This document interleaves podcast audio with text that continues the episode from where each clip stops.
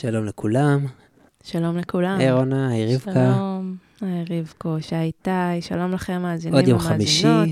עוד יום חמישי, ואנחנו עדיין אה, במלחמה נכון. שלא נגמרת. והיום אנחנו מדברים על, אה, בעצם מתמקדים ברגרסיות. כן, ש- כן. דיברנו על זה בכל מיני פרקים והתייחסנו לנושא, אבל היום אנחנו רוצים להקדיש לזה פרק, גם כי זה עלה מ- גם מהקהל, נכון? זאת אומרת, נכון. הרבה שאלות על הדבר הזה וכולם חווים את זה. אמ, גם אנחנו חווים את זה, ואנחנו חווים את זה גם אצל הילדים וגם אצלנו כמבוגרים, נכון? יש לך, אה, לגמרי. יש לך לגמרי. סיפור בשבילנו היום. יש לי סיפור ממש טוב. תחכי איתו עוד אני, רגע. אני אשמור אותו. כן.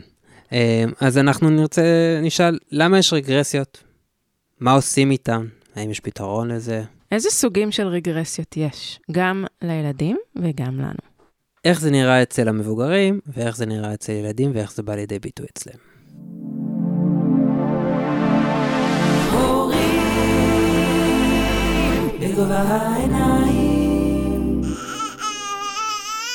איתי ורונה מדברים עם רבקה זאבי לחמן על הורות בגובה העיניים. אז אה, בוא נתחיל ברגרסיית המבוגר. הלו הוא אני. אה, משם, יאללה. כן, מה קרה?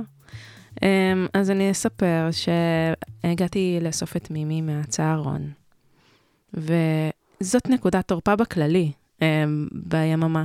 האיסוף. האיסוף, כי ברי עליי, Mhm. וחם לי, או שהוא מטפס עליי ומגיע איכשהו לראש, והוא לא רוצה לרדת, ו...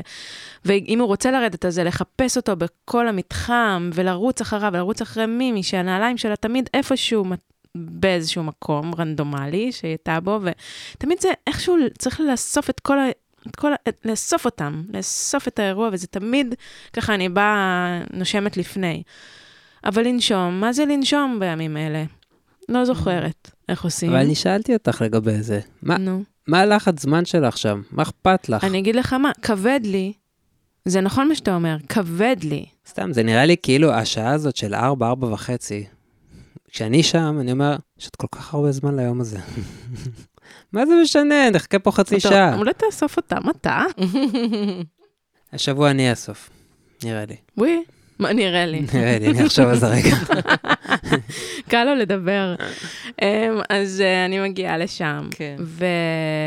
ומימי ממש מצפה ממני שאני אאסוף את כל, אה, את כל חפציה. ממש אומרת לי, אמא, תמצאי לי את. אני לא זוכרת בדיוק איך היא ניסחה את זה, אבל אמרתי לה, מימי, תאספי את הדברים, אני פה עם ברי, הוא מטפס עליי, חם לי, בואי, בואי נסיים את האירוע. וזה הדליק אותה, היא מהר מאוד איבדה את זה, רצה לי, הלכה לי לאיבוד אה, איפשהו, ואז חיפשתי אותה, ובסופו של דבר אה, ראיתי אותה בצד השני של הצהרון, מטפסת שם על זה, כשכל החפצים שלה... בקיצור, מה שקרה זה שאספתי אותה ביד אחת, מצאתי את עצמי אוספת את כל החפצים שלה ב- בזרת, וברי היה תלוי עליי על הכתף. ונכנסנו לאוטו, ואז עוד היא קראה לי גם שקרנית. לא זוכרת על איזה סיטואציה. עכשיו, בסוגריים אגיד שבדודה שלה קראה לה שקרנית יום לפני כן, והיא לא ידעה בכלל מה זה אומר. סגור סוגריים. אבל זה חרפן אותי. אני ממש עצרתי רגע ואמרתי, ממי, ממי, ממי, אל תיכנסי, אל תיכנסי, אל תיכנסי, אל תיכנסי, את לא תקראי לי שקרנית! ככה יצא לי. ואני כזה, תנשמי, רונה, רונה, את בטנטרום, תנשמי, תנשמי. לא קוראים לאנשים שקרנית! לא! עשן, עשן, עשן. ותוך כדי זה אני אומרת, ממי, תנשמי, תנשמי, תנשמי, תנשמי, אפילו לא יודעת מה זאת המילה הזאת. מה... פשוט לא הצלחתי. לא הצלחתי, רבקה. והרגשתי את הגוף שלי כואב. כנראה שעשיתי איזה משהו, קודם כל יד ימין כאבה לי אחרי זה, כנראה שהיא נשלחה לכל מיני כיוונים, כנראה. איבדתי את זה, זה היה קשה ברמות. עכשיו, יש את המשפטים שאני ככה כבר אומרת אותם, אז את, את רוצה שאני אעצור בצד ורגע נתחבק? זה משפט שאני כבר אומרת, ואני, תוך כדי זה אני אומרת את זה, ואני אומרת, איך אני אחבק אותה עכשיו? אני לא מסוגלת לחבק אותה, איך אני אעשה את זה? עצרתי בצד, התחבקתי, ו... היא כן רצתה? כן, היא אמרה, היא, היא תמיד ככה מהר מאוד אומרת כן, ואנחנו Mm. מתחבקות, אבל זה לא נגמר, זה לא נגמר, כי היא המשיכה לצרוח עליי שאני שקרנית, ובדקה את הגבולות. זה היה מאוד מאוד קשה, אני גם כעסתי על עצמי תוך כדי זה, שמה את ככה, באמת, הגוף שלי, היו לו חיים של עצמו, וזה מדהים איך שאני גם תוך כדי זה מבינה שאני בטנטרום, אבל אני לא יכולה לעצור. לא הצלחתי לעצור את עצמי. במקביל, אני אגיד שהיה לי עוד קול שאמר, ממי, בסדר, אז תלמד שמילה, שהמילה הזאת היא לא נעימה לאימא. חלאס, די, אין לי כוח להיות עכשיו המוארת. לא, לא אומרים לי שקרנית. לא סבבה, אז זה גורם לי להתנהג ככה. יאללה, אין לי כוח. אבל uh, בסופו של דבר דיברנו, התחבקנו, אה, עשינו את כל השיחות uh, שאנחנו עושות, אבל זאת הייתה תחושה קשה מאוד, הבנתי שאני פה ברגרסיה קשה. שלא משנה כמה כלים אספתי, השארתי אותם בשער של הצהרון. אבל אמרת משהו אחד שדווקא היה מעניין בעיניי, מה, מה, מה, עניינתי אותך? שאת כן חיבקת אותה, אבל היא המשיכה לקרוא לך שקרנית. וזה מפתיע אותי, לא לגבייך, מפתיע אותי לגבי מימי. ו- וזה נקודה שכן מסקרן אותי לשאול את רבקה מה את חושבת על זה, כי אם, אם מימי עדיין במוד של דווקא, זה מפתיע אותי שהיא רצתה להתחבק. כי, כי הרבה פעמים כשרוצים להציע לה, בוא נתחבק, והיא כזה, לא, תרחק ממני. אני עכשיו, היא בזה שלה. ואחרי שמגיעים לאיזשהו מיצוי, או לאיזושהי תחושה של עכשיו אני צריכה את הקרבה, ובדרך כלל זה גם מעיד על סוף האירוע, כמו שאת אומרת. אמ, אז השאלה שאני שאלתי את עצמי זה, למה היא רצתה להתחבק? ו- והתשובה הראשונה שלי עלתה בראש, זה שהחיבוק הוא לא היה בשבילה. Mm, החיבוק היה בשביל רונה. אמ, ומה את חושבת על זה? יש פה כמה דברים. קודם כל, החיבוק, נשמע לי שגם רונה אמרה שמצד אחד היא רצתה לתת חיבוק, מצד שני היא שאלה את עצמה, אבל איך? איך אני אתן חיבוק שאני אני עוד לא מרגישה שמה? אז אני חושבת שזה קרה לשתיהן. אני חושבת שגם מימי רצתה כבר להגיע לחיבוק, אבל היא לא באמת נרגעה, והיא גם הרגישה שרונה לא באמת רגועה, כי בדרך כלל כשרונה, כשאת אומרת, בואי לחיבוק, זה כשאת כבר נרגעת. כמו שאת אומרת, כי הרגשתי, אני רוצה, אבל אני עוד לא שם, אז גם מימי בדרך כלל מרגישה אותך. כשאת באה לחיבוק, את כבר במקום אחר, ואז היא גם מגיבה למקום האחר. אבל כשבאת הפעם, ורצית לתת את החיבוק, אבל לא היית לגמרי שלמה, ועוד היה בך כעס, גם היא הרגישה את זה. אז היא גם רצתה את החיבוק, אבל היא גם לא יכלה שלא להגיב על המצב שהיית בו. וזה מזכיר לי קצת את uh, מה שהיה היום בגן, שאחת הגננות אמרה לי היום, אה, וואי, היה היום מתוזז. הילדים היו מתוזזים, ואני אמרתי שגם אני הרגשתי את זה, ויכול להיות ש... שפשוט זה היה איזשהו שיקוף שלנו, המבוגרים, כי כי גם לנו יש ימים יותר, פחות, וזה מקרין. וזה יכול להיות גם שנגמרו הימים של חסד. כמו שאני חושבת שאמרתי באחת מהפגישות הקודמות, שהילדים הם טובים באופן צובט לב עכשיו, שהם נורא נורא מגויסים, והם ממש ממש משתדלים להיות uh, ילדים במרכאות הכי טובים שיש, הם תמיד טובים, אבל מתנהגים ממש ממש יפה. כי הם גם מאוד uh, מודים לנו שפתחנו את הגן שוב, ושיש איש של שפיות, שיש מקום לצאת לבלות, וגם הם מרגישים שעובר עלינו המבוגרים משהו, אז הם מאוד מאוד התגייסו. אבל כולנו מתגייסים לטווח קצר, יותר קל להתגייס, והטווח הארוך הוא הקשה, ו- וכולם מדברים על זה עכשיו, שגם uh, משמרות הבטיחות בלילה ירדו, ו- והבישול לחיילים, וכל מיני דברים שאספו בהתחלה, וכולם נתנו מכל הלב, והיה פשוט הצפה. אז עכשיו מתחילים להרגיש uh, את הירידה בתרומה הזאת המתמשכת, כי, כי כל האירוע הזה הוא מתמשך, הוא לא נגמר. וזה מה שקורה גם לילדים. התגייסו, התגייסו, התגייסו, אבל כמה אפשר? Mm.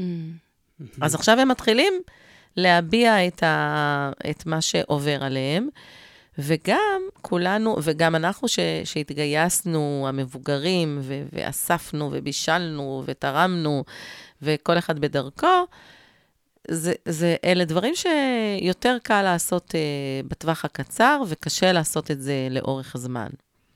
אז אני חושבת שכולנו מתחילים קצת להתפרק עכשיו, קצת אה, להוריד, אה, גם רמת הסטרס היא טיפה פחות, אם נזכר באיך היינו בשמיני לאוקטובר נגיד. כן, אנחנו מצליחים לעשות יותר מלהסתכל על החדשות. כבר אפשר כן. לעשות דברים שהם מעבר וקצת יותר לתפקד, חלק, אני לא, לא כולם, אבל אני משער שאתה רואה את זה מסביבך. זאת אומרת, אנשים כן. יוצאים, מי שעובד הולך לעבוד, מי שזה, כן. זה קורה. יש איזושהי חזרה לשגרה, אבל, אבל זו לא שגרה, וזו לא השגרה שרצינו ושאהבנו, ו, וזה נשאר עם כל הפצעים הפתוחים וכל הקושי הזה באוויר. אז אנחנו חזרנו לאיזושהי שגרה שהיא, שהיא מאוד מאוד קשה. ו, וכולנו קצת מרוטים ועייפים ועל הקצה, ויש פה כפל קנס, כי גם הילדים אה, על הקצה וגם המבוגרים על הקצה. במקרים אחרים של רגרסיות, הרבה פעמים זה סביב מקרה טוב שקורה לנו, כמו למשל אה, החזרה ללימודים אחרי הקיץ. לילדים לפעמים זה קשה להתרגל למסגרת חדשה, אבל להורים זה פתאום הם משתחררים ויש להם הרבה זמן לנוח ולעניינים האישיים שלהם, הם במצב יותר טוב. או כשנולד אח חדש, או כל הדברים השמחים שקורים לנו שלילדים יש הסתגלות, ואנחנו במקום טוב, אז קל לנו גם להכיל את הילדים על כל הקושי שלהם. אבל עכשיו כולנו בקושי גדול מאוד, הכי גדול שאנחנו זוכרים.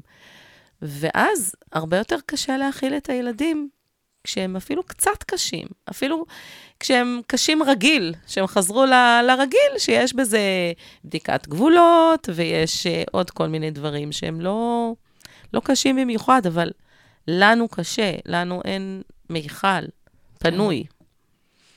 זה, זה, זה הדבר הראשון ש, שאני רואה שדורש כן. התייחסות. אז איפה זה פוגש את מה שרונה עברה? בוא נגיד ככה. אה, איפה זה פוגש את ההתנהגות של מימי, שתכלס נשמע שמימי לא עשתה שום דבר חריג, בתכלס. כן. כאילו, היא יכלה לעשות את זה בכל יום אחר, בכל יום אחר בשנה גם. מה ששונה פה זה כנראה הייתה התגובה של רונה. כן, נכון. ו- ו- וכאן, אז קודם, בתחילת, ה- אמרנו ככה בשעשוע, אמרת, אז אולי אני אקח. ואז השתעשענו, אפשר להחליף את הבן אדם, אפשר... אבל בעצם, מה שאני מבינה מרונה, את רוצה כלים, איך אני מתמודדת? זה לא, זה יהיה מאוד נחמד שאיתה יחליף אותך לכמה ימים. אבל את בעצם רוצה להיות מסוגלת לעשות את זה גם בעצמך. כן. אז פה אנחנו גם לראות איך אנחנו, נגיד, הופכים איסוף כזה לאירוע משמח, ואני בטוחה שאת יכולה לעשות את זה. זה באמת, קודם כל, איזשהו שינוי תודעתי.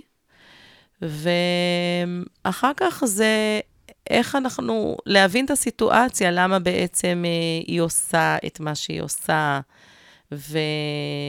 ואיך אפשר אה, להקל. כי, כי את כי את רוצה, את רוצה להיות מסוגלת לאסוף אותה ו, ושזה, ושיהיה נח, נחמד, כן, נכון? כן, ממש. תמיד אה, רגרסיה זה קשה, ועכשיו זה עוד יותר קשה, כי גם קשה לראות את זום אאוט כשאת במצב הזה. קשה, קשה לראות את זה שנייה מלמעלה. אה, אם זה בימים אחרים ככה יותר קל, זה כלי שהוא ככה יותר קל, עכשיו זה גם באמת יותר אה, מאתגר. נכון, נכון.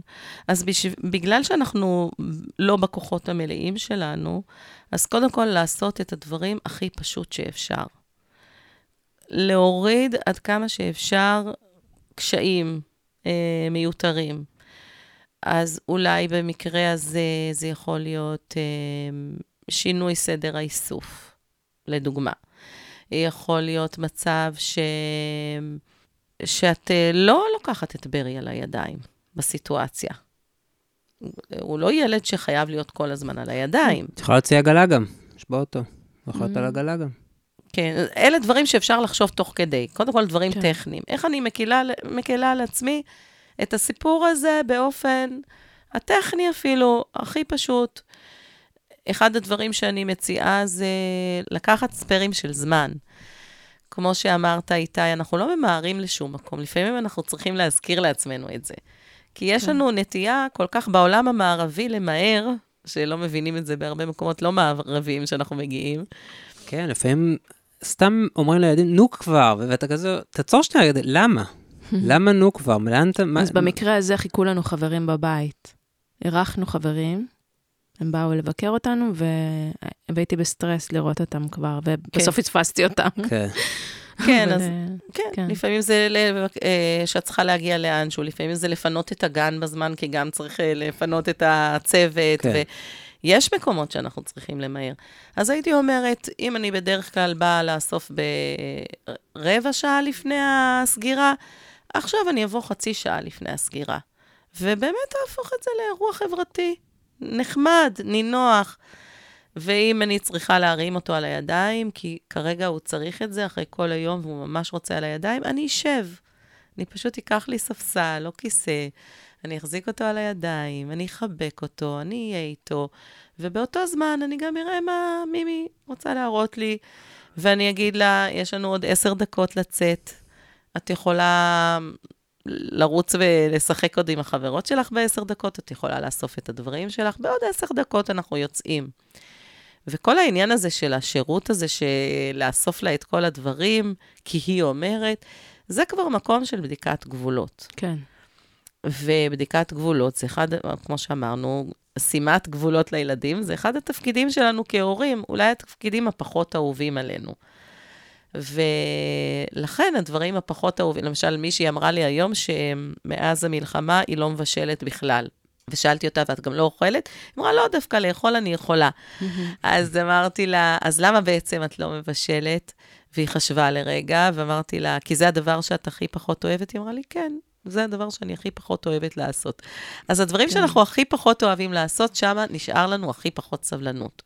אז בואו נבדוק מה קשה לנו. ואחד הדברים שאנחנו לא אוהבים לעשות זה לשים גבולות לילדים, ושם אנחנו נופלים ראשונים. בל... אולי להכין להם אוכל יותר קל לנו, אולי אה, לקלח אותם באמבטיה יותר קל לנו, להשכיב אותם לישון, להקריא להם סיפור, אבל לשים להם גבולות? נו, באמת. כי זה, זה, זה התפקיד שגם ככה בשגרה קשה לנו, ועכשיו קשה לנו כפליים. אז כמו שאמרנו גם באחת מהפגישות הקודמות שלנו, שנשים את הגבולות במקום הרבה יותר קרוב. לא נגיע לקצה, לא נגיע למקומות שלא נגיע לשתי דקות לפני שסוגרים את השער. נשים את הגבול כבר עשר דקות לפני, או רבע שעה לפני. ואז יש לנו זמן גם לבלת"מים. זה אחד מהדברים. ובכללי, אני חושבת שגם בימי מלחמה וגם בימי שלום, אין צורך לאסוף לילדים שלנו את כל הכבודה. וזה סוג של בדיקת גבול. הרי אימא, חשוב לך, חשובים לך הבגדים שלי, חשוב לך התיק שלי, חשובים לך הנעליים שלי, אז בוא נראה אותך, מה קורה כשאני לא אוספת אותם. זו בדיקת גבול פשוטה, שהיא מתאימה גם לימי שלום וגם לימי מלחמה. אבל כשאת אה, כבר בסוף כוחותייך, את עלולה להתבלבל. אז עכשיו אנחנו חושבים על זה ברגע רגוע, ואת אומרת, פעם הבאה שאת באה לאסוף את מימי, את אומרת לה, את יודעת מה? הרבה פעמים יש לנו מתח סביב איסוף החפצים. אז החלטתי שמעכשיו זה התפקיד שלך. את יכולה לאסוף את החפצים שחשוב לך להגיע איתם הביתה, ומה שאין לך בעיה להשאיר בגן, תשאירי. אבל אני כבר לא אוספת לך את החפצים. אני יכולה לתת לך יד, אני יכולה להרים אותך אם את רוצה להרים אותה, אחד בכל צד, אם את רוצה רק. אבל את החפצים את אוספת לעצמך. ואם את uh, רוצה להשאיר אותם פה, זה בסדר. אז יום אחד היא תלך יחפה הביתה, ויום אחד היא תלך בלי התיק שלה הביתה, ואז היא תראה שאת באמת רצינית בזה, ולמחרת היא תארגן יפה הבעיה- מאוד את כל החפצים שלה. בצהרון הזה, שזה כמו חור שחור של חפצים. בסדר. אז דברים, אם את שוכחת, ביי, תשכחי תראי, מזה. אני- אני פעם היה לי, כשהייתה לפני איזה שנה, אה, היה לה פה איזה אופניים בימבה כאלה וזה, ו... והיינו הולכים לטייל, והייתי מוצא את עצמי בסוף הטיול, היא אמרה, טוב, אין לי כוח יותר. ומשאירה את זה, ואני צריך לקחת את זה עכשיו. אחרי פעם וחצי, אמרתי, אין דבר כזה. מי שלוקח בימבה, וגם כשהחברות שלה באות, אם אתן לוקחות פה מהאופניים מהבימבה, אתן אחראיות להחזיר את זה, אני לא סוחב לאף אחד את הבימבה יותר. בפעם הראשונה או השנייה, היא אמרה, לא, אתה תיקח. אמרתי, אני לא אקח. אז אני לא לוקחת, אמרתי, בסדר. והשארנו את הבימבה שם. ואני באתי בלילה ולקחתי אותם. דיברנו כן, על זה באיזה נכון. פרק. אבל, כן, כן. אבל היה גם פעם שלא, שזה, שזה נשאר שם, והיא הלכה, באיזשהו שלב, היא הלכה להביא את זה. ואמרתי לה, ויכול להיות שיקחו לך, תדעי רק. אבל אני אמרתי, בסדר, אם זה ייקחו את זה, אנחנו לא מדברים פה על משהו שעכשיו עלה אלף שקל, בסדר? כנראה זה משהו שעלה 50 שקל, ואני יכול לעמוד בזה. אז, ו- ויותר מזה, זה לא שאני יכול לעמוד בזה, היא תצטרך לעמוד בזה שזה לא יהיה, כי אני לא מחר אחרי שזה אני אקנה לה חדש, זה לא יקרה. אולי אחרי איזושהי תקופה, שאני ארגיש כזה, אוקיי, עכשיו את רוצה כי תהיי מוכנה, אבל בטח לא מיד. אז, אז גם במצבים האלה, יהיה לה תיק, היא תשאיר את התיק, התיק ילך לאיבוד, אוקיי, תלכי עם שקית עכשיו לבית ספר. נכון. לתקופה מסוימת, תרגישי מה זה. כן. לא קרה כלום. הבגדים הלכו, אוקיי, יש לה עוד בגדים. כאילו, נכון. חייבים לעמוד מאחורי הדבר הזה מספיק פעם אחת, וזה לא יקרה יותר, ו- ואצלנו זה לא קורה יותר, אין, היא לא הולכת, היא יודעת שאם היא לוקחת היום אופניים, היא, היא זאת שאחראית להם. כן. הבעיה זה הפרצות שהם קולטים עלינו. שם הכל מתחיל, שם הכל נגמר, נכון? הם קולטים את הפרצות. היא קלטה שאני אאסוף את זה בסוף. אז היא יכלה... כן, אבל אז את עושה לה שיחה מקדימה. כן. ואת אומרת לה אחרי צהריים, ככה על כוס תה בקטע כיפי. חשבתי על זה, התייעצתי עם אבא, והבנו שאת כבר מספיק גדולה לדאוג לחפצים שלך, ואולי אני סתם מלחיצה אותך בסוף היום, תאספי, תאספי, תאספי. אז ככה את בנחת, בזמן שלך אוספת, אני לא נכנסת לזה בכלל. אני אומרת לה חמש דקות לפני שאנחנו יוצאים, ואז אנחנו יוצאים. ואת תאספי מה שחשוב לך לאסוף. ואת יכולה, רונה, בשביל השקט שלך, להחליט שבאותם ימים את לא, את לא שולחת דברים שהם נורא יקרים לך אם הם uh, יאבדו בחור השחור. אבל זה יחסוך לך כל כך הרבה ימים של עצבים כן. ושל מרדף אחריה, שהיא תדע באמת שזה עובר לאחריות שלה. יש כל כך הרבה דברים על הכתפיים שלנו עכשיו. יש כן. כל כך הרבה אחריות לנו, המבוגרים, שזה ממש טוב לילדים לקחת אחריות. וגם, אם את יודעת מראש שאת, אין לך זמן לזה, או אין לך סבלנות לסיפור הזה, יש, לכל אחד, אני חושב, כל הורה מכיר דרך להפעיל אצל הילד, כמו שהוא יודע אצלנו, אנחנו יודעים אצלם. נגיד אצל מימי, עוזר לה כששמים לה שעון עם כן. טיימר. זה עושה לה סדר, אני אומר, חמש דקות, והיא יודעת שזה מצלצל, זה קיו. ו-90% מהפעמים, היא שומעת, אוקיי, זהו, עוברים לדבר הבא. ואם אני אומר עוד חמש דקות נלך, ואז אני אחליט עוד חמש דקות כזה, טוב, הגיע הזמן, היא כזה, מבחינתה זה לא, זה לא באמת חמש דקות, אני לא יודעת כמה זמן עבר, אבל כשהיא שומעת השעון מצלצל, היא מבינה. ואגב, אני מאוד מקפיד שאם אני אומר חמש דקות, אני שם חמש דקות באמת. כן, לא אני לא. מרמה אותה. כן. כן. ואני יודע לפעמים שהיא לא תדע בחיים שזה היה חמש או לא, אבל אני מרגיש שזה איזשהו, כאילו להת, להתרגל לדבר הזה של לא לבלף. תקבע את הזמן, תשים באמת את הזמן, ו, ו, ולעמוד בזה, כי זה מכבד, וזה, וזה זה עניין של דרך כאילו חיים, כי מתישהו זה כבר, היא, היא כן תכיר בזה. כן יהיה לה את הממד זמן הזה. כן, נכון. אז עכשיו דיברנו על רגרסיה של מבוגר, נכון? כן. בוא נדבר על רגרסיה של ילדים. איזה כן. סוגי רגרסיות יש? אז למשל, אפילו נתחיל בסיפור הזה, הרגרסיה של הפיזור, החוסר ארגון. זה גם משהו ש, שהילדים, אה, הם בסך הכל, חשוב להם, החפצים שלהם חשובים להם, אבל הם מניחים פה והם מניחים שם, והם לא מאורגנים, הם מפוזרים. אז זה יכול להיות אה, משהו שהם כבר ידעו, להחזיר למקום, לשים את הנעליים בארון נעליים, את הבגדים בסל כביסה, או מה שלא יהיה, ופתאום הם מתחילים שוב לזרוק בכל מקום. זה יכול להיות. יכול להיות מצב של אה, הרטבות, קורה המון. סיפרתי, אני חושבת, שכל אימא נכנסת בבוקר ואומרת, תזכירו לילד שלי לעשות פיפי, תזכירו לילדה שלי ללכת לשירותים. וזה אחד אחרי השני את נכנסים. מזכירה? כשאני רואה ילד במצוקה, ואז אני מזכירה שיש את האופציה, אני יותר אה, אבוא ואני אגיד, אתה רוצה שאני אלווה אותך לשירותים עכשיו? ואני אעמוד לידך ונראה אם יוצא, יוצא, לא יוצא, לא יוצא. ואז אני, אני כן, אה, אני עוזרת להם במובן הזה, כמו שסיפרנו במפגש על פרידה מחיתולים, לטווח הארוך זה לא עוזר שמזכירים, אלא זה עוד משהו שאנחנו נהיה אחראים עליו והילד משחרר מעצמו. לטווח הקצר, כרגע, אם אני לקראת נסיעה, אם אני יודעת שאימא שלו תכף תחזור ותתבאס נורא, אז לפעמים אני מזכירה בשביל האימא. אבל אתמול גם כן היה לי סיפור כזה שאני מזכירה על הילד שאימא שלו עוד שנייה מגיעה, אני מזכירה לו ללכת להחליף את הפיפי שכבר ברח, אז הוא אומר, לא, לא, אני רוצה שאימא תראה. אוי, אימא עוד לא הגיעה, גדול. אחרי זה אני אחליף. וואו. אז, אה, אז יש ילדים שגם עושים את זה במיוחד עבורכם, ההורים. אני התעקשתי, הלכנו להחליף, אה, אוקיי. אבל, אה, אבל זה בשנייה שוב יכול להיות רטוב. אז הרבה פעמים זה ממש עבור ההורים. ועוד רגרסיות יש אה, בשינה, כאלה שלא ישנים, כאלה שמתעוררים המון, כאלה שישנים יותר מדי, שרק רוצים לישון כל הזמן, שזה נכון גם לגבי ילדים וגם לגבי מבוגרים. יש... אה, היצמדות להורה. היצמדות ותלות, ותעשה לי, ותטפל בי, ותנעל לי, ותלביש לי, דברים שהם כבר ידעו בעצמם. יש uh, כל, כל הנושא של אוכל, גם הסגנון האכילה, שהם אכלו כבר יותר יפה במרכאות, יותר uh, כמו בוגרים, ופתאום הם אוכלים כמו תינוקות, או אוכלים מבולגן, um, לא אוכלים. כבר היו פתוחים לעוד כל מיני סוגים של מאכלים, חוזרים רק ללחם, פחמימות אה, ככה, פסטה בלי כלום, אורז בלי כלום, כל מיני אה, דברים הכי בסיסיים ופשוטים.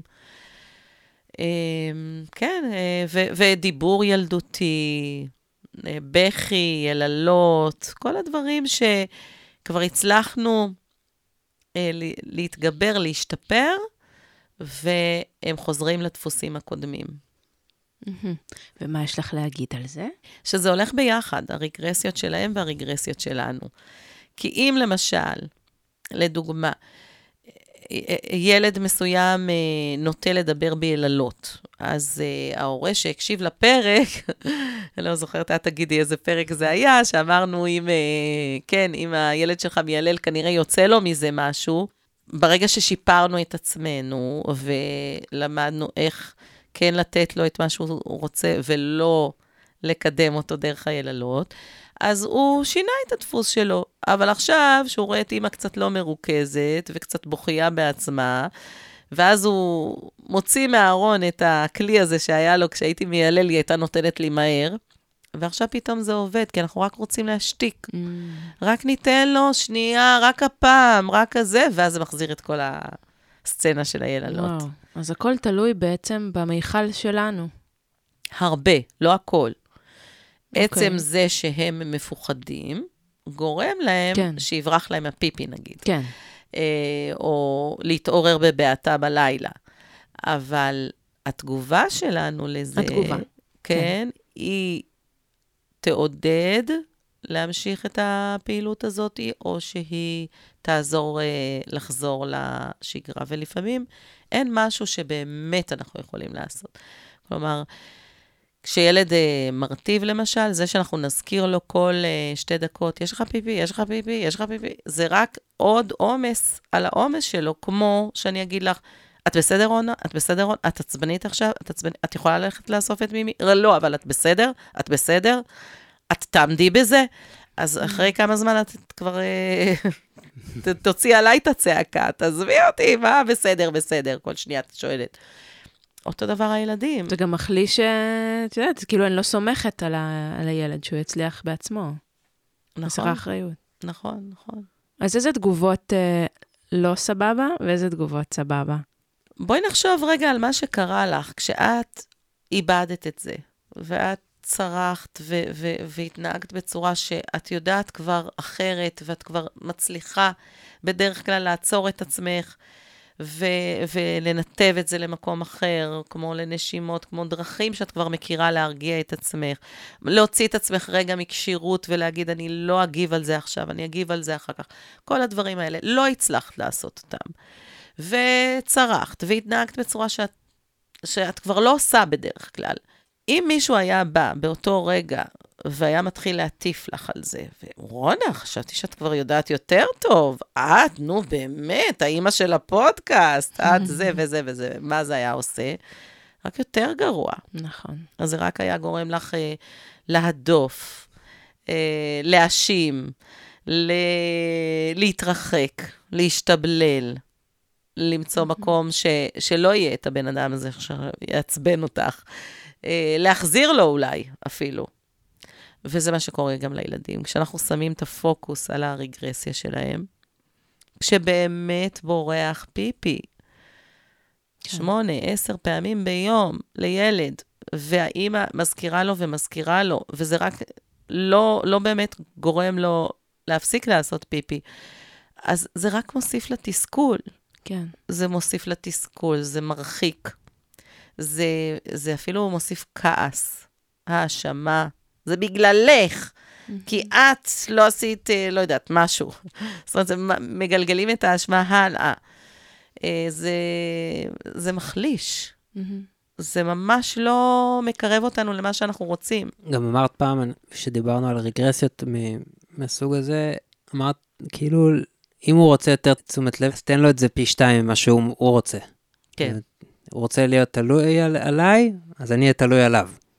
נכון. אז זה גם אה, עוד דרך להתמודד עם הרגרסיה, לא בהקשר של ה- להרטיב, כאילו, אני חושב לא. שבהקשר של הלהרטיב, אז פשוט לא לעשות מזה, פשוט לא, לא, לא להתעסק בזה, לא?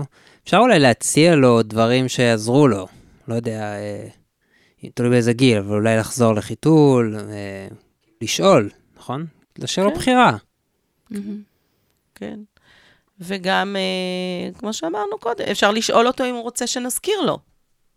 אפשר לשאול, כן, זה נכון. גם, זאת אפשרות. נכון.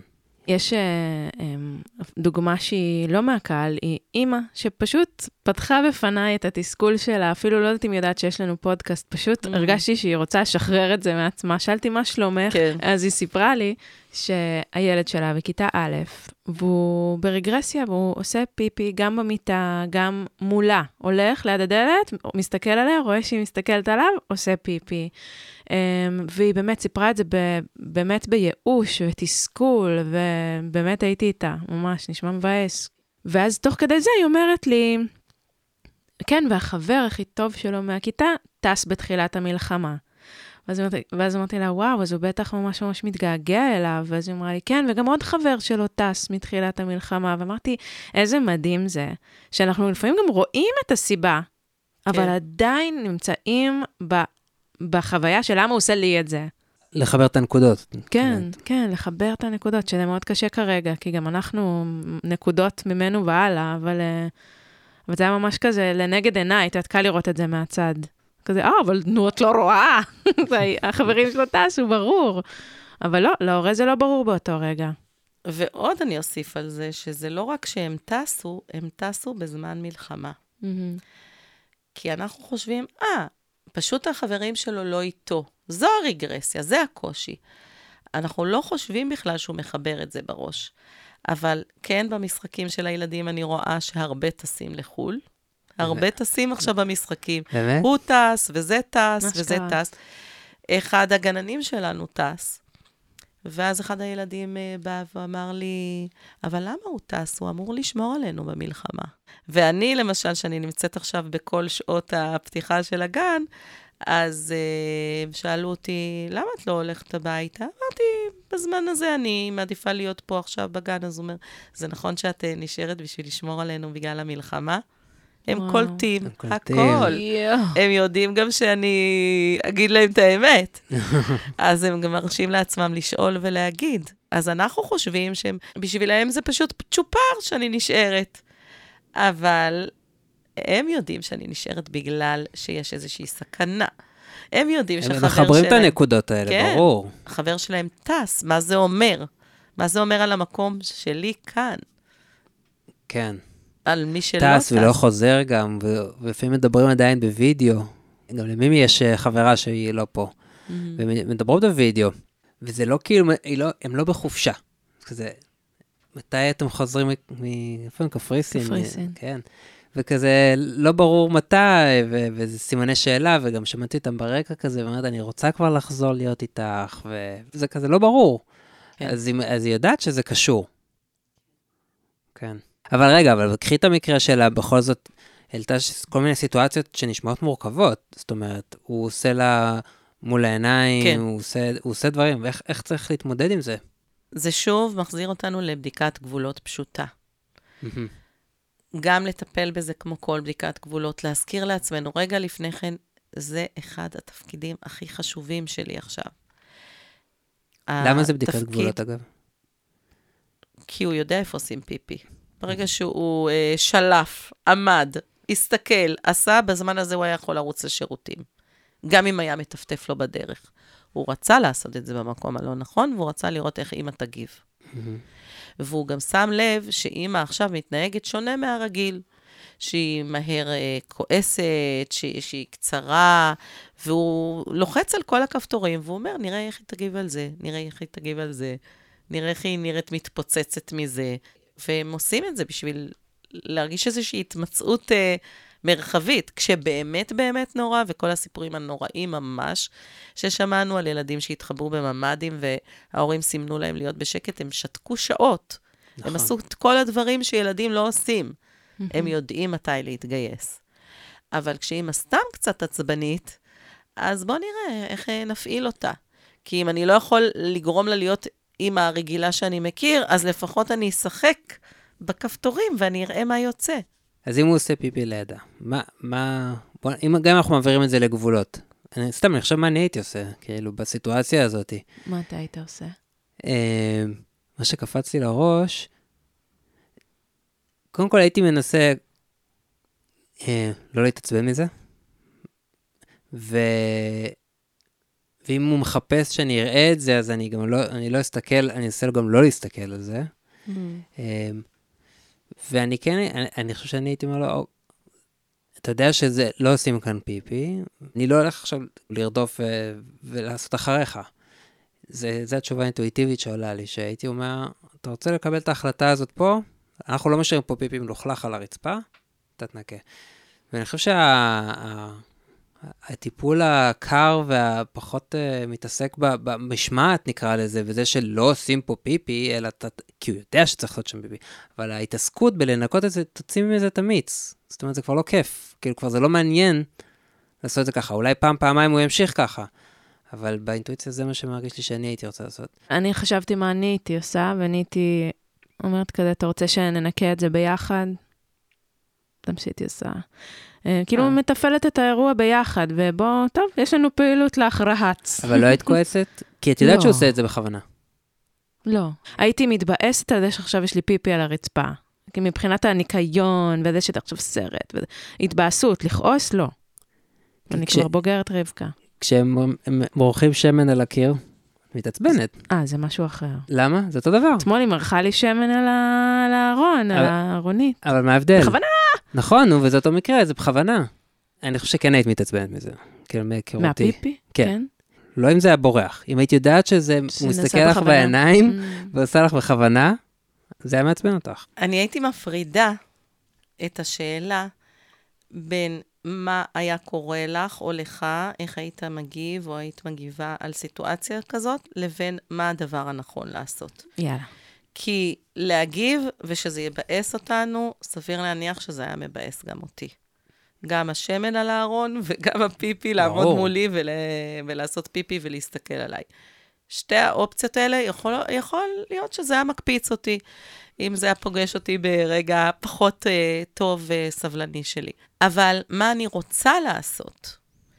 אני רוצה שכשהילד שלי ברגרסיה, זאת אומרת שהוא מתנהג בצורה שהוא כבר למד אחרת, הוא כבר יודע יותר טוב, אבל הוא מתנהג ככה כי הוא בחרדה, כי הוא במלחמה, כי הוא רואה את ההורים שלו הכי מפחידים שאי פעם הוא ראה אותם, כי הוא רואה את ההורים שלו מאבדים את זה, כי הוא רואה את ההורים שלו מפוחדים, חרדים, כי הוא רואה שהעולם משתגע סביבו, והוא לא מצליח להתנהג כמו שהוא למד להתנהג. הכל משוגע סביבו, והוא נכנס לתוך השיגעון הזה.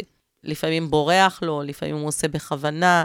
יש כל מיני מופעים לסיפור הזה. לפעמים היא צורחת, אה, כי היא איבדה את זה. אז תאר לך שהיית אומר לרונה באותו, באותה סיטואציה, עכשיו תרדי מהאוטו, ותחזרי כשתתנהגי בצורה שהיא נעימה לכולנו.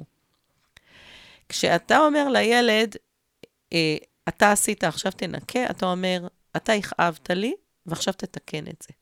אבל כשאתה מבין שהוא עשה את זה בגלל שהוא בכזאת מצוקה, אז אני לא רוצה להכאיב לו בחזרה ושילמד מהכאב. הכאב כבר שמה, הוא כבר קיים.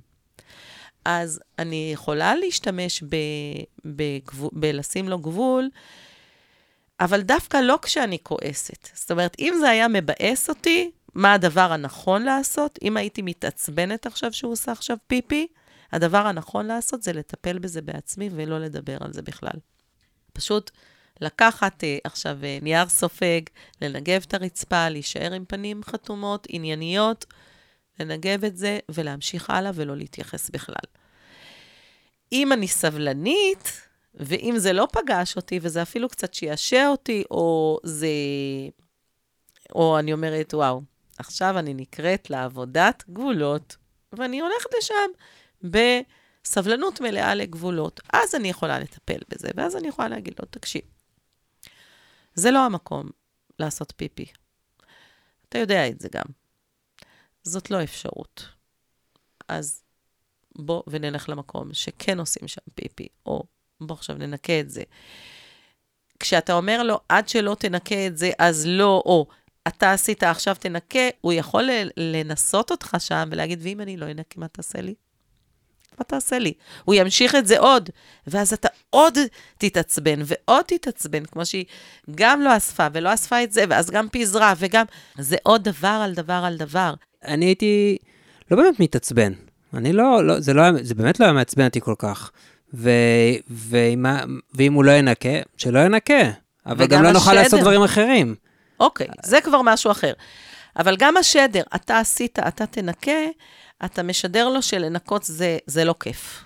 זה לא דבר טוב. אבל אם אתה בא ואתה אומר לו... לעשות לנקות פיפי זה לא כיף? זה לא כיף, לנקות פיפי זה לא כיף.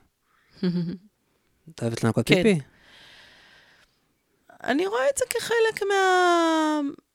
מהסיטואציה, וכשאני, כשילד באמת בורח לו פיפי, ואני באה ואני מנגבת את הפיפי, ואני עוזרת לו להחליף, ואני שם בשבילו, אז הוא רואה את זה בתור טיפול מסור, והוא שמח בי שאני לא שמתי על זה זרקור, והוא מודה לי בליבו שאני מטפלת בו, וזה מוציא ממנו עוד איזושהי רכות אחרי זה.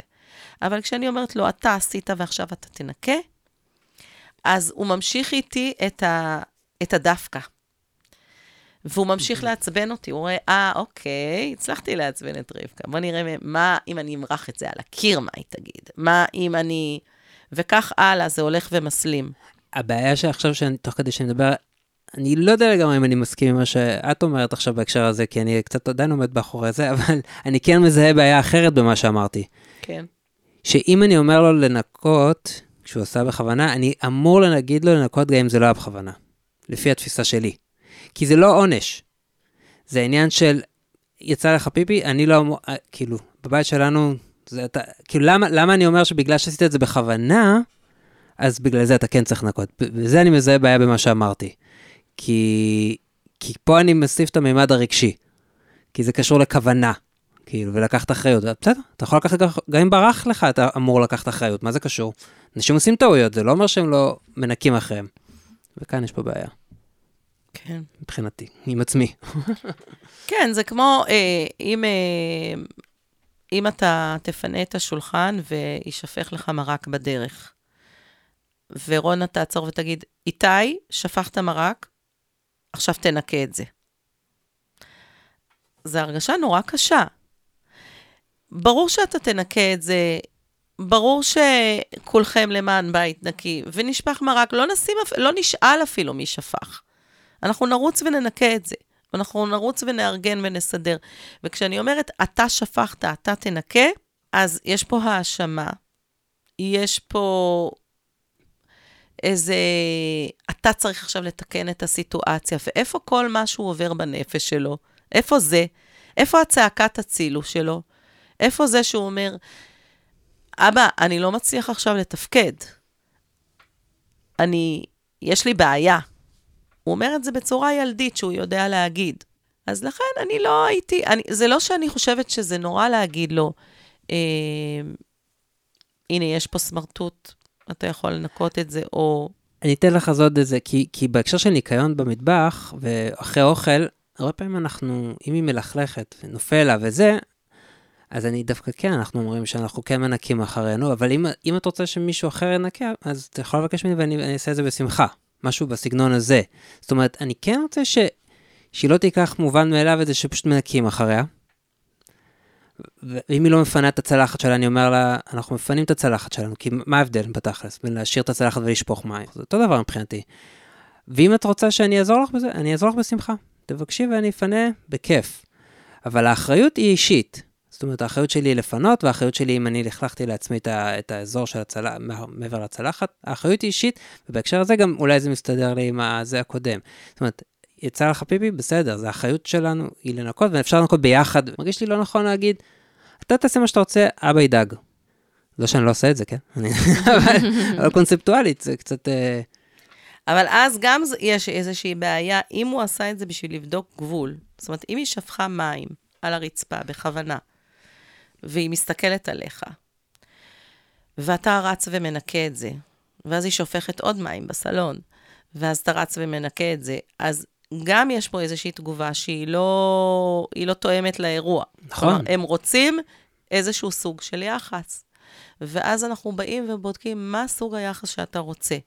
אז נגיד, רוב המקרים זה ילדים שפשוט מרטיבים את המכנסיים שלהם, שבורח להם.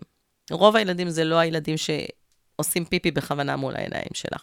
אז כשבורח, זה כמו שבורחת צעקה, או ששכחתי איזה משהו על הגז והוא נשרף, או אה, דברים כאלה, אנחנו רק לא רוצים לשים על זה זרקור, ו, ובדרך כלל כשילד שופך, לא בכוונה, לא לשם בדיקת גבול, אז כשהוא מספיק בשל לראות את זה, הוא אומר, אוי, נשפך לי. ואז אני אומרת, אז מה אתה צריך? אז סמרטוט. יש שם במטבח על השיש. ואז הוא הולך, מביא את הסמרטוט ומנקה. לא כי אני אמרתי לו, כי הוא רוצה הרמוניה, כי הוא רוצה שיהיה נקי, כי הוא רצה להצליח כשהוא הביא את זה למטבח, הוא לא התכוון לשפוך את זה בדרך. נשפך לו. וכשהוא אומר, נשפך לי, הוא לא מרוצה מזה שנשפך לו, זה קרה לו בטעות, ועכשיו הוא לא יודע מה לעשות עם זה. ואז אני נותנת לו קצה חוט. יש דרך לתקן. ואני מחזירה את זה אליו אפילו, אני אומרת, אז מה אתה צריך? וגם ילד שאומר, אה, ברח לי פיפי, אז אני אומרת, אז מה אתה צריך? ואז הוא יחשוב רגע, והוא יגיד, אה, מכנסיים אה, להחלפה. או, ואם הוא לא ראה שיש שם שלולית, אני לא עושה מזה עניין בכלל, אני הולכת ומנגבת את השלולית. אבל אם הוא עכשיו ממש עשה פיפי מול העיניים שלי על הרצפה בשביל להרגיז אותי, אז אני אבוא אליו קרוב, אני ארד לקומה שלו, לגובה שלו, אני אסתכל לו ישר בעיניים ואני אגיד, אני לא מסכימה לעשות פה פיפי על הרצפה. אני לא עושה פיפי על הרצפה, אבא לא עושה פיפי על הרצפה, ואני לא מסכימה לעשות פיפי על הרצפה. קורה שבורח לנו, זה בסדר, אבל אני מבקשת שלא תעשה פיפי על הרצפה. אני אומרת את זה בשיא הרצינות, ואני מתקתקת את העניינים.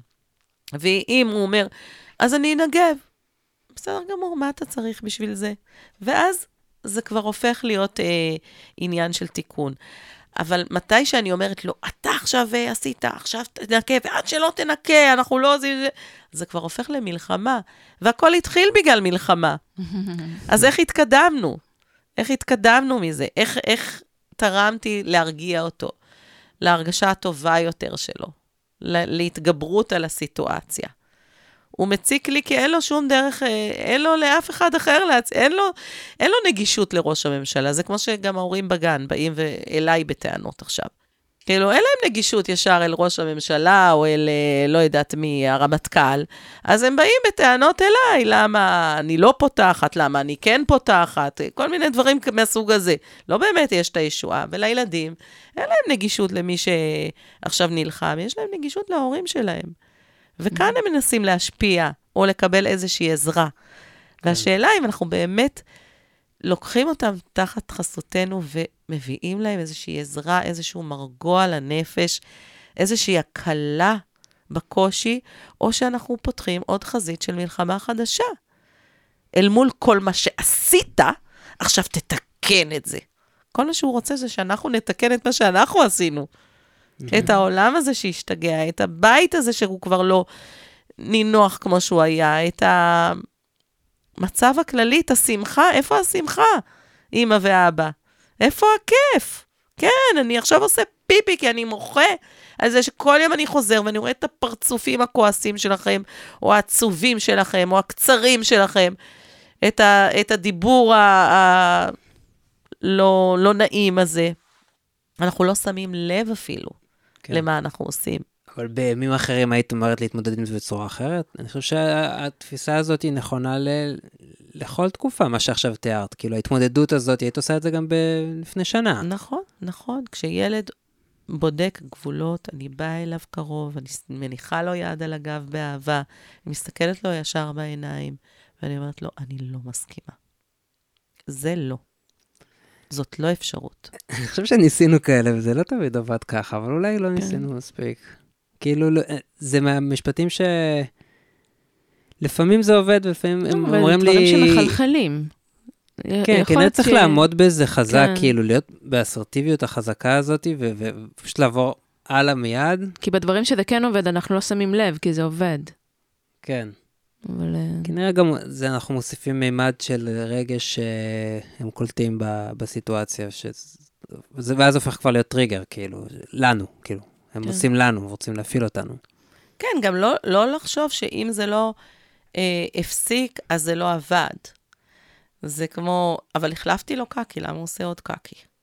כן, שמתי לו גבול, ועכשיו הוא בודק עוד פעם גבול.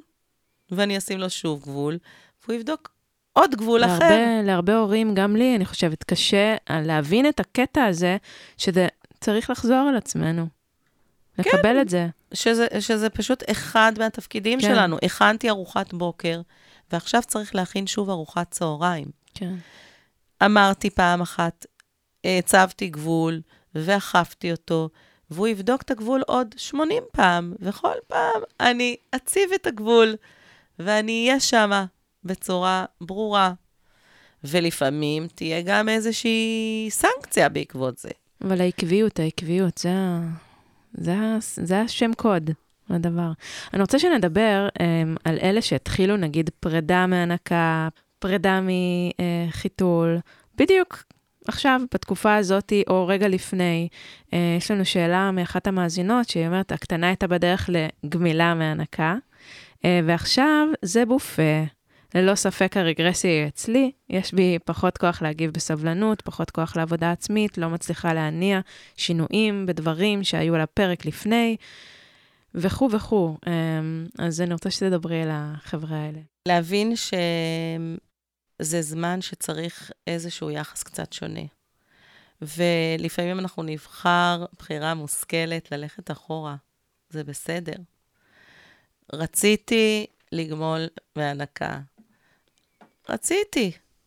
זה אפילו, היא הייתה בשלה. היא הייתה מוכנה. אבל עכשיו המצב השתנה.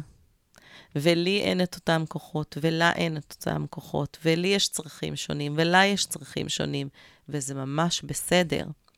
לחשוב על הסדרי עדיפויות, מה יותר חשוב לי?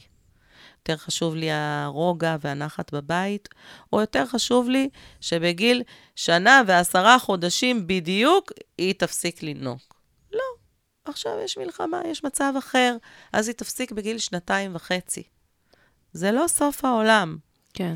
כלומר, לקחת את כל הדברים האלה ולהגיד מה יותר חשוב. מה יותר חשוב? באמת עכשיו שהוא ייפרד מהחיתול, זה מה שהכי חשוב לי? או שהוא יהיה רגוע ושמח? ולא, אוקיי. וגם אני אהיה רגועה ושמחה, שאני לא כל היום אעשה כביסה בנוסף לכל הצרות האלה. אז פשוט לעשות סדרי עדיפויות ולהגיד, מותר ללכת כמה צעדים אחורה, ואנחנו עוד נלך קדימה הרבה. Mm-hmm. וזה כל כך קטן לעומת קו החיים הארוך שלנו, וכל מה שעוד צפוי לנו, וכל מה שעוד נחווה. אז עכשיו אנחנו חווים קצת הליכה לאחור. כן. לקחת את זה בפרופורציות, ואפילו לשמוח שיש את האפשרות הזאת. כן, אני גם חושבת שזה אולי לא הזמן לעשות שינויים גדולים בכללי בחיים האלה. לשמור כן. על המוכר, לשמור על ה... שלא יהיו עוד uh, תהליכים חדשים, עכשיו זה לא הזמן. כן, להוריד את, את האתגרים. כן. את הקושי, גם לנו וגם לילדים, וגם את הציפיות. מעניין איך לוקחים מהילדים שעברו, שעברו למדינה אחרת, כאילו גם חוו רגע שנייה של מלחמה, התחילה מלחמה, בנה בלאגן, ולקחו אותם למקום אחר, כאילו הם חווים מלא דברים בטח בסיפור הזה, ועוד מדברים בווידאו עם חברים שלהם בארץ, והם יודעים שיש מלחמה. נשמע כזה מאוד מאתגר, גם יש משהו בקיים, שלפחות נותן איזשהו ביטחון כן. אצל הילדים. מעניין, אני חושבת שיהיה לנו גם פרק על זה. אז uh, היו כל מיני שאלות מהקהל. מה שהעליתי פה, בעיקר באמת על, על הרטבות ומה שהעלינו פה, אבל היו גם שאלות על אלימות, פתאום, שהילדים מרביצים לאח ומרביצים לי, לאימא. Um, הסתתרויות, פתאום הילד uh, מסתתר כשהוא עושה משהו במרכאות לא טוב, um, או באמצע טנטרום, או בורח מתחת לעץ, שקשה להוציא אותו משם. היו שאלות על הרדמות, לא דיברנו על הרדמות, אז יש לך ככה איזה משפט מסכם? אה, כן, קודם כל, על להבין שעצם הרגרסיה, מהותה, חזרה אחורה, מתוך חוסר יכולת כלשהו. אז להבין שכולנו באיזשהו חוסר יכולת עכשיו בגלל העודף אתגרים. ולקחת את זה בחמלה, ש, שזה מה שקורה. זה דבר ראשון.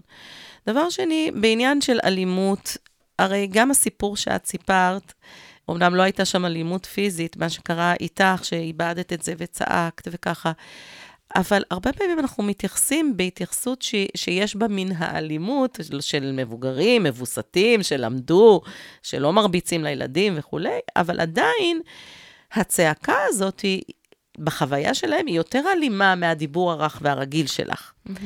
והילדים, הם לא מדברים באלימות, הם פשוט מכפכפים ודוחפים ונושכים, וכל אחד לפי גילו. וזו הדרך שלו, וכשההורים יותר קצרים, וכשכל המצב, גם יש המון אלימות באוויר, יש מלחמה. מה זה מלחמה בכלל? זה מוציא מהם את המקום האגרסיבי. מקום שהרבה פעמים, אה, במקום להתגונן, הוא תוקף. נכנסים להם למרחב, מתקרבים מדי. כשאני בפחד ומתקרבים אליי, מה אני עושה? אני עודפת. Mm-hmm. וזה מה שקורה גם לילדים. הם בעצבים חשופים, הם מרגישים איזושהי תחושה של שהם מותקפים והם מתקיפים. Mm-hmm. אז זה יכול להסביר הרבה עניינים של אה, אלימות. הם מסתתרים כי הם יודעים שהם לא בסדר. והם לא רוצים לקבל על הראש. מי רוצה לקבל על הראש? אם היית יודעת שאת חוזרת באותו יום הביתה ועכשיו איתה יפצח עלייך שעה של uh, למה לא היית בסדר, היית בוחרת לבקר את אימא באותו יום, או משהו אחר. אז, אז כן, אף אחד לא רוצה לקבל על הראש. אנחנו רוצים רכות, אנחנו רוצים הכלה, אנחנו רוצים שיהיו איתנו, אנחנו רוצים גם כיף, אנחנו מתגעגעים לימים השמחים, למסיבות ריקודים, למוזיקה, לחיוכים של ההורים. ומה היה הדבר האחרון שאמרת? הרדמות. אבל, ועניין... אבל רגע, אבל כן. באלימות כן. ובזה, את בעצם, את מדברת על להבין, איך להבין את זה, אבל קורה. לא על מה לעשות עם זה. נכון, אז uh, מה לעשות עם כל הדברים האלה, 아, אוקיי. גם עם העניין הזה של ההרדמות והקושי לישון, אז כל כך הרבה מדברים על זה היום, שמי ישן היום במדינה. אז יש אנשים שדווקא ישנים טוב ואפילו ישנים יותר, כי זו הדרך שלהם לעבור את זה. אבל זה נכון שזה השפיע על השינה של כולנו. אי אפשר לצפות שהילדים יהיו אחרת. הלוואי שהיה לי איזשהו מתכון שהייתי אומרת, בואו פשוט נכבה את המלחמה הזאת ונחזור לשגרה. כן. ואין את הכפתור הזה. ואנחנו כולנו חסרי אונים אל מול המצב, ואז אנחנו הופכים להיות גם חסרי אונים אל מול הילדים שלנו, ואל מול כל ההצקות כביכול שאנחנו מקבלים מהם. להבין שאנחנו לא יכולים לכבות את המלחמה, אבל הדבר היחיד שאנחנו כן יכולים זה להיות ביחד בסיפור הזה. יכולים לחזק אחד את השני מעצם ההיות שלנו, ואז פחות לשים פוקוס על איפה אנחנו לא, איפה צעקתי שלא הייתי צריכה לצעוק, איפה אתה הרבצת שלא היית צריך להרביץ, למה נרטב לך שוב בפעם האלף, ולמה אתה מסתתר כשאני קוראת לך. בואו נשקיע את כל האנרגיה שיש לנו בלאחד, בלעשות דברים שהם נעימים, במגע מרגיע, ב... לא יודעת, סשנים של אה, מסאז' לפני השינה, אחד אה, לשני, עם שמנים ככה, של הרגעה, נעימים, אה, כל מיני דברים שאנחנו יכולים לעשות אחד לשני, שמחבק, שאוהב, שתורם, שמאחד את כולנו. וזה יכול באופן עקיף גם בסופו של דבר להוריד את הרגרסיות. אבל לחשוב שאפשר, שיש איזשהו מתכון שיוריד את הרגרסיות, לא, אין מתכון כזה. כן. כשהמלחמה תיגמר, זה, זה מסר יפה. אנחנו ביחד בזה, אני חושבת שגם היה לנו פרק, אה, שגם המסר הזה עלה. כן, Um, כן, אנחנו ביחד בזה, ולמצוא דרכים, באמת uh, למצוא את הביחד ולחזק את זה. כן. כי אין לנו שליטה. אין כן. לנו שליטה על הרבה מאוד דברים בעולם הזה. על מה יש לנו שליטה? על בחירת התא שלנו, המצומצם, החברים, האנשים שעושים לנו טוב, על הנשימות שלנו ועל האוכל שנכנס לנו. אין לנו הרבה שליטה על העולם. נכון. אפשר להיות מתוסכלים מהיקום, אבל... או מהילדים או שלנו. מהילדים שלנו. אבל כן, הם רק משקפים לנו את, ה... את מצבנו גם ככה. כן. יפה. זה היה פרק מאוד מעניין ומהיר. ממש. אה, תודה לך, אה, רונה, ותודה לך, רבקה. תודה לך, איתי. שיהיה לכולנו ימים שקטים, חדשות טובות. חדשות טובות, שיחזרו החטופים כבר, אמן. ושיהיה סוף שבוע נעים ושקט, ותודה לכם, חיילים שלנו ששומרים עלינו. לגמרי. גם חשוב להגיד את זה. תודה רבה. יאללה, ביי. להתראות. ביי.